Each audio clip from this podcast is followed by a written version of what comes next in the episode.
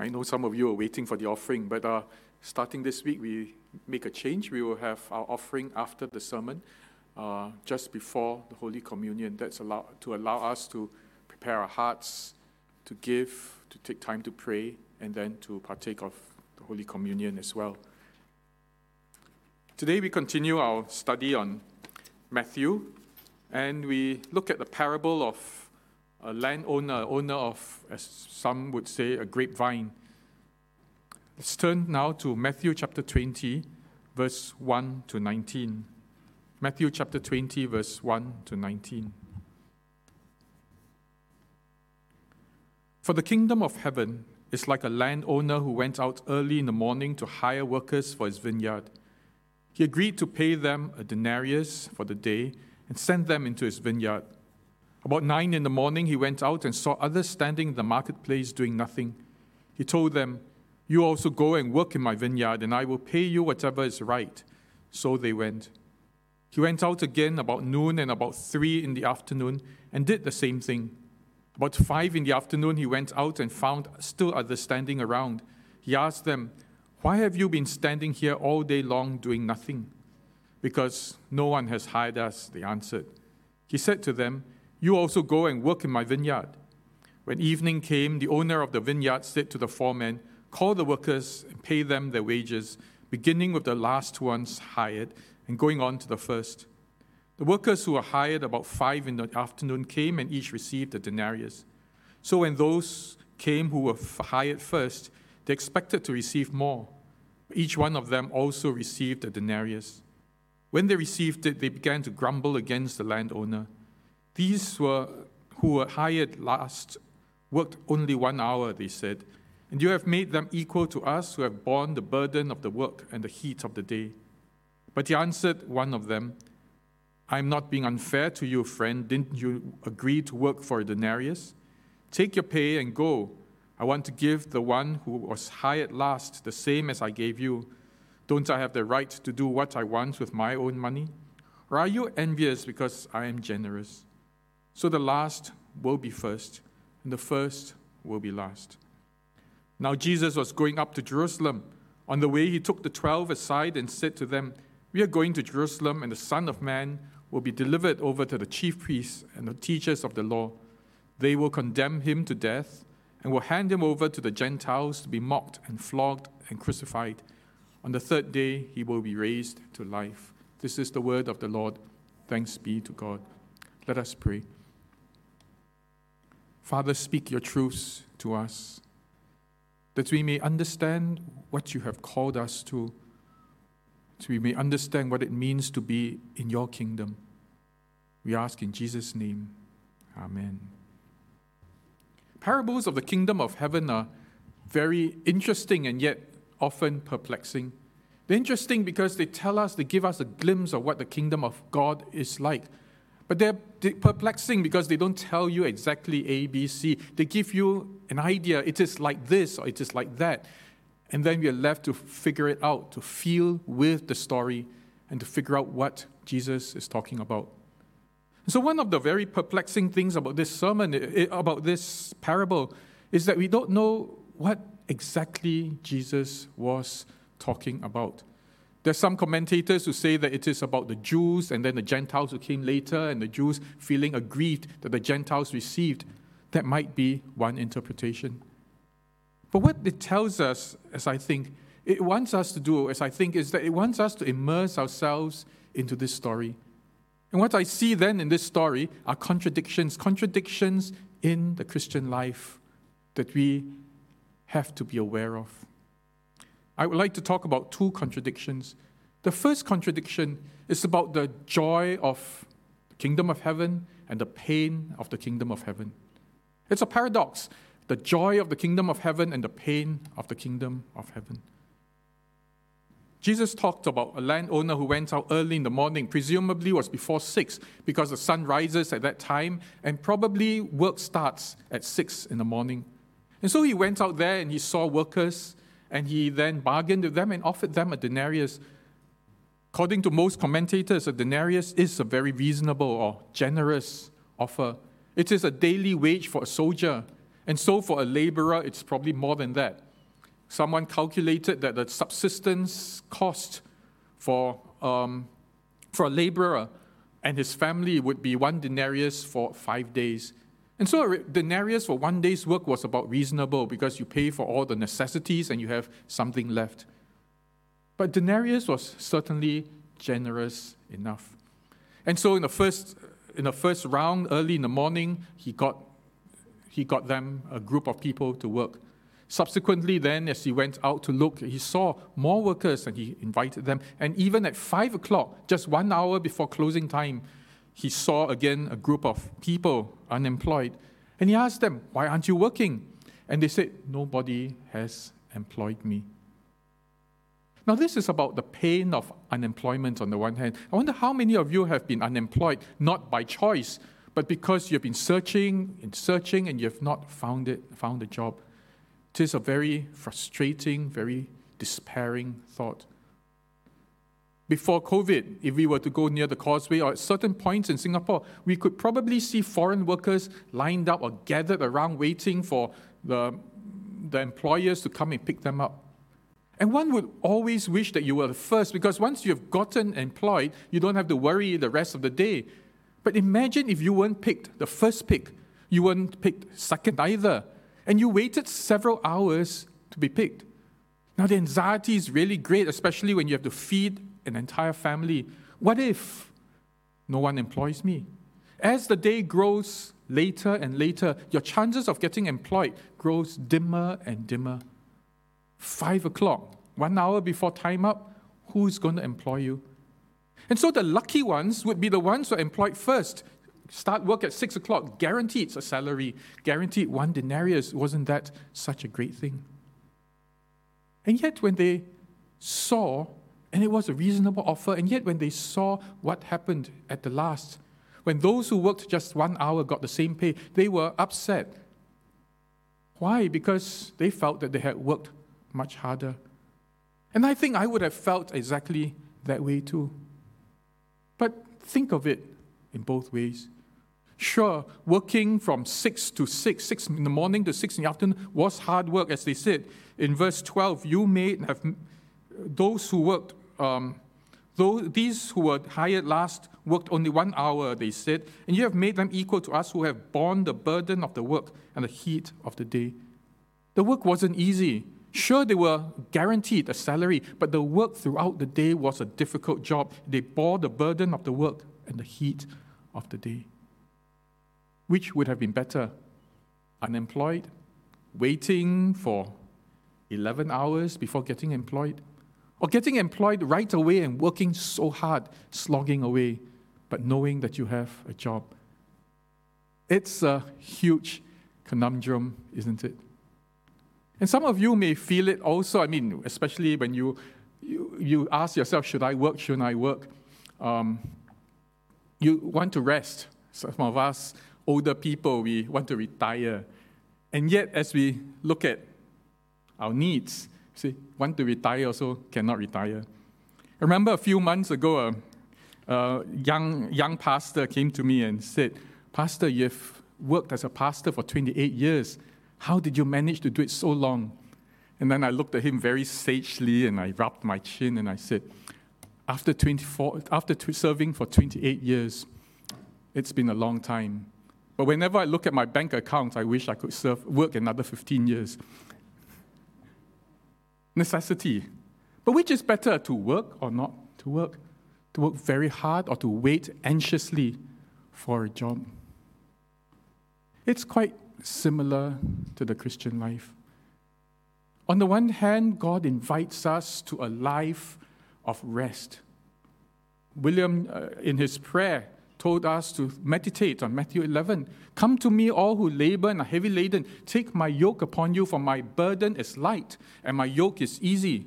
Which means that the Christian life is a life of an easy yoke. That means you will not be slave driven. It is a life of a light burden. You'll not be weighed down by all your worries, and that's so true of the Christian life. It is also the life where it is like a treasure Treasure that a man found, and when he saw that treasure, he was filled with joy and hid it, and he just wanted nothing but that treasure. Or the pearl of great value, where the merchant wanted nothing but that pearl. That is how precious the life of a Christian is. It's full of joy, it's full of excitement, it's full of lightness of the heart. And all this is promised to us. And yet, on the other side, Jesus also says, take the narrow road. For the people who take that narrow road are few, but it is the narrow road that leads to life, and the broad road where many people go will lead to destruction. It's almost like a flip side that while there is a promise of great joy, there is a warning that we need to take a difficult road. It is that road where Jesus says you cannot serve money and God, for you will love one and hate the other. Which basically means that if you want a life full of joy and rest and little worry, you will have to be prepared to surrender the wealth so that it will no longer hold you in bondage. How that's a difficult life indeed. But in order to take that life of light burden and easy yoke, you have to recognize what you're bound by. And if you're bound by ambition and your wealth and all these things, then you will not enter and you will struggle because you have to take one and give up the other, or take the other and give this one up. And it is struggle.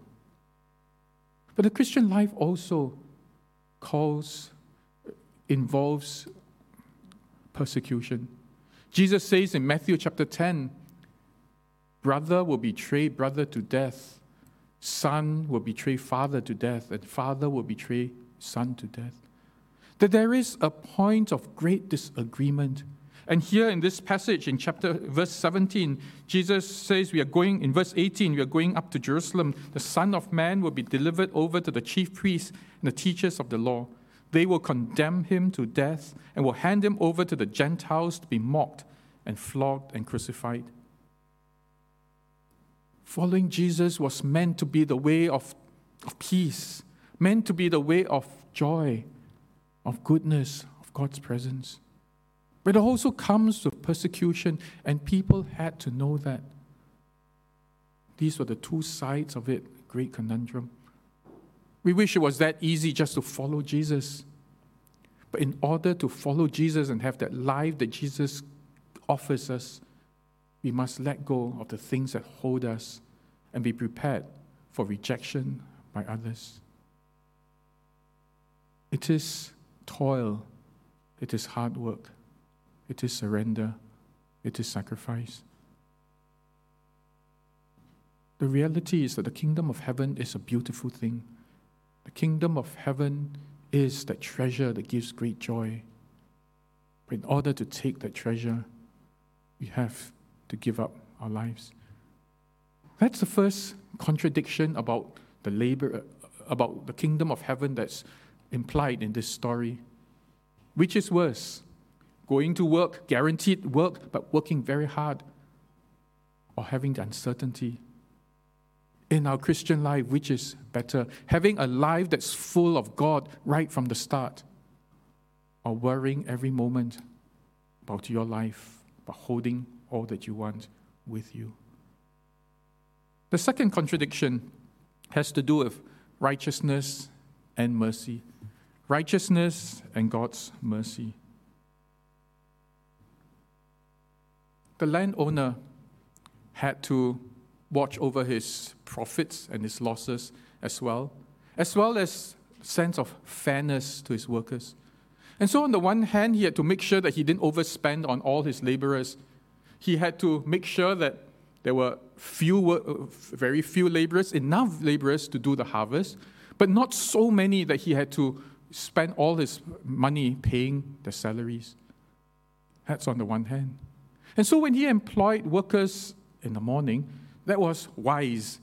When he employed workers at 9 o'clock, maybe even at 12 o'clock, that was wise because he needed reinforcements. But when he employed workers at 5 o'clock just before closing time, Not because they were desperate and urgent. It didn't say that he was desperate for the harvest. He simply saw them milling around and said, Hey, you got job or not? No job. Why? Nobody employ you or come and work for me. It was almost like charity, almost like mercy and compassion on those who are not employed. And he showed it at the end, because at the end of the day, he paid even the ones who worked one hour a full day's wage and a generous full day's wage instead. Indeed. Wouldn't that have been an overdue of mercy? Wasn't he then giving more than he could afford simply because he was merciful? Did he look at his balance sheets and see if he could afford that? But what was worse was that he would seem to be unfair to the other laborers, the laborers who had worked early from early in the morning, and so they were upset. And they felt this is unjust, this is, this is unfair. Why should, why should this landowner pay the ones who worked last, just worked an hour, the same wage as he pays us? And so the landowner was faced with this difficult decision as well as a conundrum. He, on the one hand, he was generous. He wanted to be generous to his workers to give them whatever he felt like giving. On the other hand, he had to watch to see that those there would be no sense of unfairness and that he would not be overpaying some of his workers. It is quite the same in God's kingdom as well. On the one hand, God is very generous. On the one hand, He welcomes sinners all the time. He tells them, Come, come and be with me. Uh, the Father welcomes you.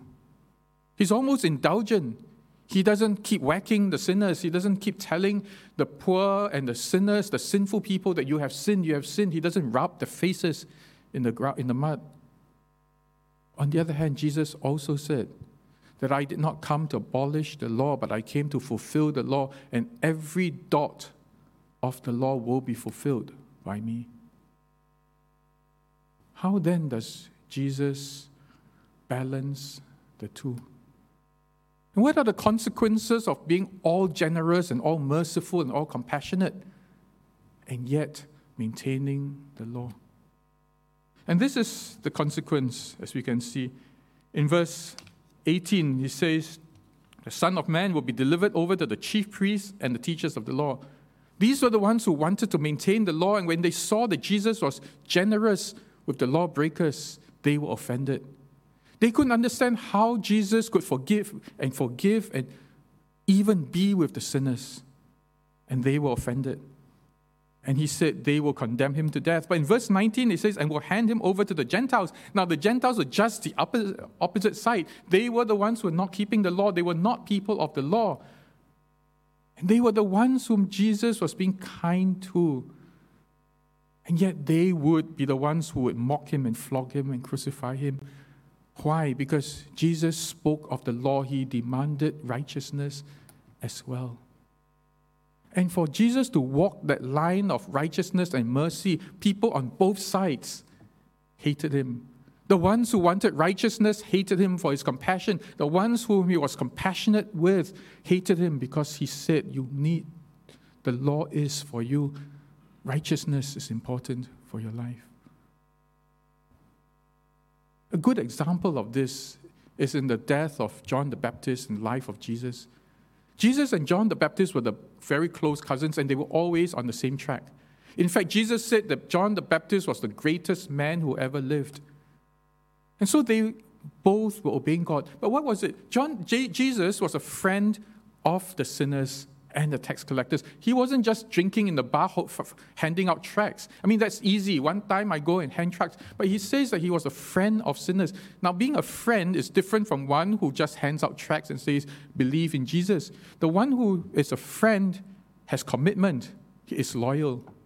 When you say you are a friend to someone, it means that you will follow that person, you journey with that person, whether they are good, they're bad, whatever they, whether they fail or they succeed you are their friend. And it says Jesus was a friend of sinners, meaning that he had probably no timeline, and he never mentioned that he had any timeline for them to change. He befriended them, and some of them were changed by him. Someone like Zacchaeus was changed by him. But how many others whom he befriended took a long time to change? It wasn't an instant conversion. And Jesus journeyed with them. He was a friend of sinners. He kept company with sinners. Now, that offended all the righteous Pharisees, and one can understand why. Can you imagine looking at your rabbi, your teacher, and saying, This is bad influence? Not only does he eat and drink with sinners, he is their friend. What bad influence that will be. And isn't there a timeline? Shouldn't he give them a deadline where if they get converted within one year, maybe he can continue to be their friend? But if they don't, if they don't get transformed within a year, maybe he should stop being the friend. But Jesus had no timeline. And this very much offended the teachers of the law and the Pharisees for good reason. How do you keep order in our religion when you keep friends who are consistently sinners? That was offensive. And Jesus offended, he did not do it deliberately, but by loving sinners, he was offensive to the good people. But John the Baptist was just the opposite. King Herod wanted him to endorse his, his immoral relationship with his sister in law, his brother's sister, Herodias, and insisted that John the Baptist tell him that it's good. But John the Baptist says, You are in sin. Here was a man who was a sinner, and God loves sinners, and yet this man wanted John the Baptist to twist, to bend the law, that he might feel vindicated. And John the Baptist refused to do so. He maintained that what, John, what Herod was doing was immoral, was sinful. And for that, King Herod killed John the Baptist. It's almost like there's no win. There, there's only, you, you do one side, you're damned. You do the other side, you're damned. You're too merciful, you're damned by the righteous. You keep righteousness and you're damned by the sinful. Not a very wise strategy, but that is the line that Jesus drew righteousness and mercy. What does that mean to our church? When you talk then about compassion, what I want, what we want, is to bring in sinners of all kinds and not make them feel uncomfortable, but make them feel at home and to say, it doesn't matter, let's all get to know the Lord. Whether you are moral, you're immoral, whatever you're doing, whether you're super rich or super poor, whether you're very generous or you're stingy, all come together and let's get to know our God together. And we set no deadlines. And that's a good thing too. And of course, people who would rather have order in the church would be offended. Because why are you bringing sinners into the church? Why are you welcoming them and not rubbing their faces in the mud and telling them you're sinful, you're sinful, but rather to say, let's just get to know the Lord. And yet, on the other side, to refuse to say that sin is good, that dark is bright, that black is white. We come to a point when we say, Yes, we will welcome you, we will love you with all our hearts, but we cannot say to you that your sin is not sin or that your darkness is light. And that's where the struggle of the church is, and that's where we have to come together to work it through. But that's the conundrum that we face. Welcome and the generosity of God, the righteousness, not because we are self righteous, but because we know that this is the way that leads to life, and we cannot bend that. And we will help those who want to know, to grow, to see what is right and what is wrong. We don't want to rub their faces in it because we ourselves are sinful. We struggle with a whole lot of other sins ourselves, and we don't want anyone to rub our faces into it. But one thing stands clear we cannot say that sin is not sin. I love this parable because it resonates with me. It tells me the struggles that I have, that we have as a church. The struggle of wanting to follow Jesus because it's the way of peace. It is the way of the light burden and the easy yoke.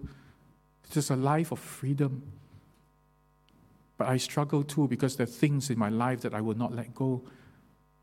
And I think there are things in our lives that we will not, let go. We pray that day by day we may begin to let go because the, the joy of knowing God of receiving that kingdom far exceeds the things that we hold in our hearts. In the meantime, we understand how we each struggle with that. It resonates with me because, on the one hand, I see the generosity of God that welcomes everyone, regardless of how sinful you are, regardless of how you live your life, to say, let's not look at each other's sin. Let's look to God and let's see God do His work and see how good our God is. But at some point, we still have to say, we will not. We will not say, that sin is not sin, that unrighteousness is righteousness. And as we journey that road, it sometimes seems very foolish because we offend both sides. And Jesus walked that road, and it seems so foolish because he had enemies on both sides. He had enemies on the righteous and he had enemies on the unrighteous. But Jesus walked that line because he knew that that was the way to God. And we as a church, learn to draw to walk that line too line of compassion the line of righteousness let us pray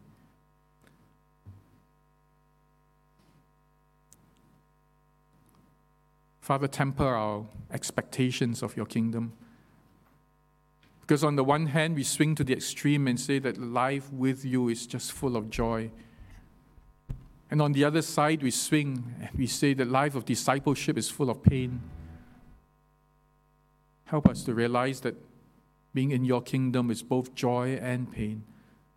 It is joy because that promise that you gave us of water, living water flowing from within us is true, and you keep that promise.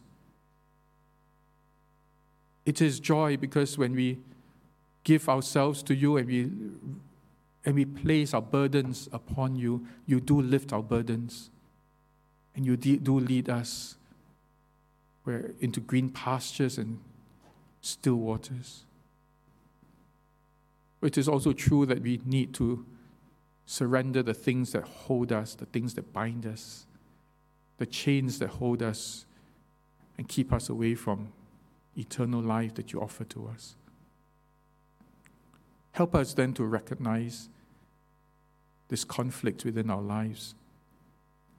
And then, Lord, to allow you to transform us, to draw us to yourself, that our longing for life with you may far exceed the longing for the life in the world.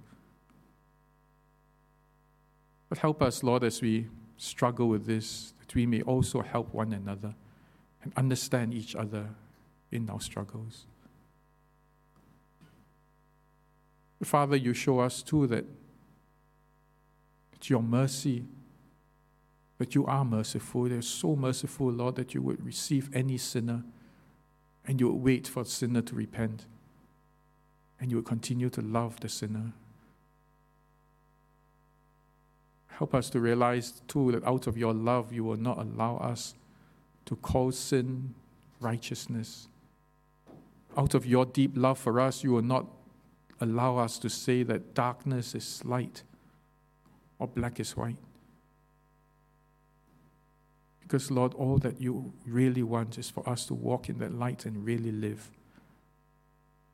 Help us, Lord, to walk that line also. That we may be a church that is righteous, that longs to do the right thing, but this is also a church that welcomes sinners into our midst. Come, Lord, and work among us. That even in so doing, Lord, our hearts are broken. For you say that blessed are those who mourn, for they will be comforted. That as we walk that line and as we face rejection from the left and from the right, we may find comfort and strength from you to keep walking. We ask this in Jesus' name. Amen.